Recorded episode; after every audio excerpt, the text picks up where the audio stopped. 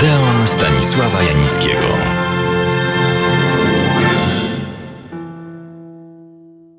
Pozwolę sobie przypomnieć, kontynuując temat poprzedniego Odeonu, że w japońskim kinie członkowie rodziny, ich życie, problemy, wzloty i upadki są bodaj najtrwalszym tematem. Opowiedziałem już o twórczości jednego z wielkiej trójki klasyków japońskiej dziesiątej muzy, Yasujiro Ozu i jego najwspanialszym filmie Tokijska opowieść. W ostatnich latach pałeczkę po mistrzu Odzu przejął, rzecz jasna w innych warunkach i w inny sposób, Hirokazu Koreeda.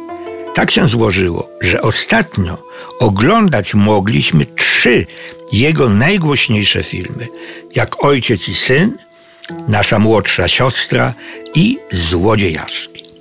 Opowiem o nim później. Natomiast dziś chciałbym przedstawić, oczywiście w telegraficznym skrócie, kilka dawnych, klasycznych filmów gatunku Siomingeki, czyli, nieco upraszczając, filmów o rodzinie. W 1951 roku powstał film A jednak żyjemy Tadashi i Maja.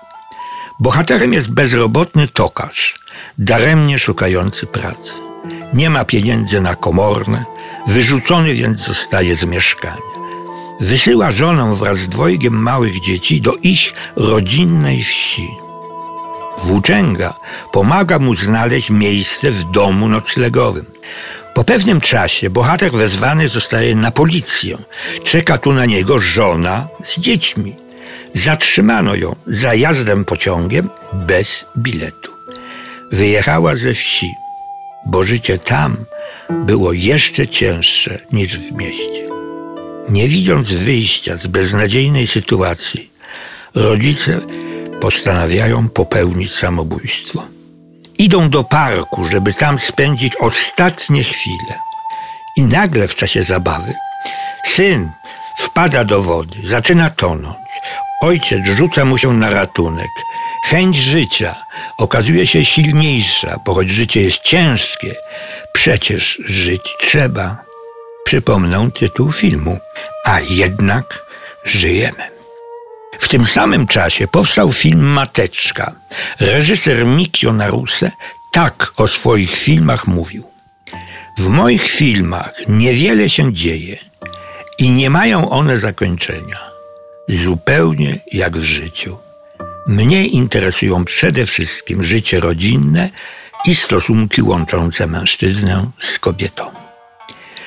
Bohaterami tego filmu, Mateczka, są właściciele małej pralni, którzy z ogromnym wysiłkiem wiążą koniec z końcem, ponieważ ich zakład uległ zniszczeniu podczas bombardowań.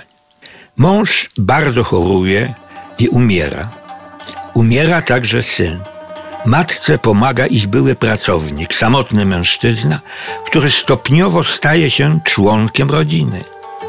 Matka mogłaby wyjść za niego za mąż, ale nie czyni tego, poświęcając się całkowicie swym dzieciom. Córka pyta ją, czy jesteś szczęśliwa? To pytanie pozostaje bez odpowiedzi. Zupełnie inny charakter ma film Przeklęci bracia w reżyserii Miodzieckiego. Akcja toczy się w ścianach jednego domu. Głównymi bohaterami są członkowie jednej rodziny. Ojciec, oficer cesarskiej armii, fanatyczny wyznawca samurajskiego i wojskowego kodeksu, wychowuje synów na przyszłych żołnierzy. Wpaja im zasady bezwzględnego posłuszeństwa, uczy pogardy dla słabszych. Kiedy wybucha wojna, z radością idą na front.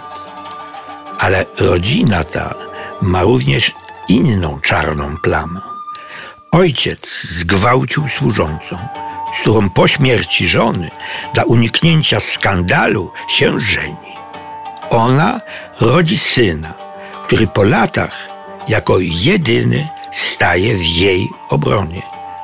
Także ona się buntuje. Trzydzieści lat milczałam, bałam się odezwać, choćby jednym słowem, ale teraz powiem: mój syn zostanie tutaj. To jest również jego dom. Nigdzie stąd nie pójdziemy. Nie jestem służącą.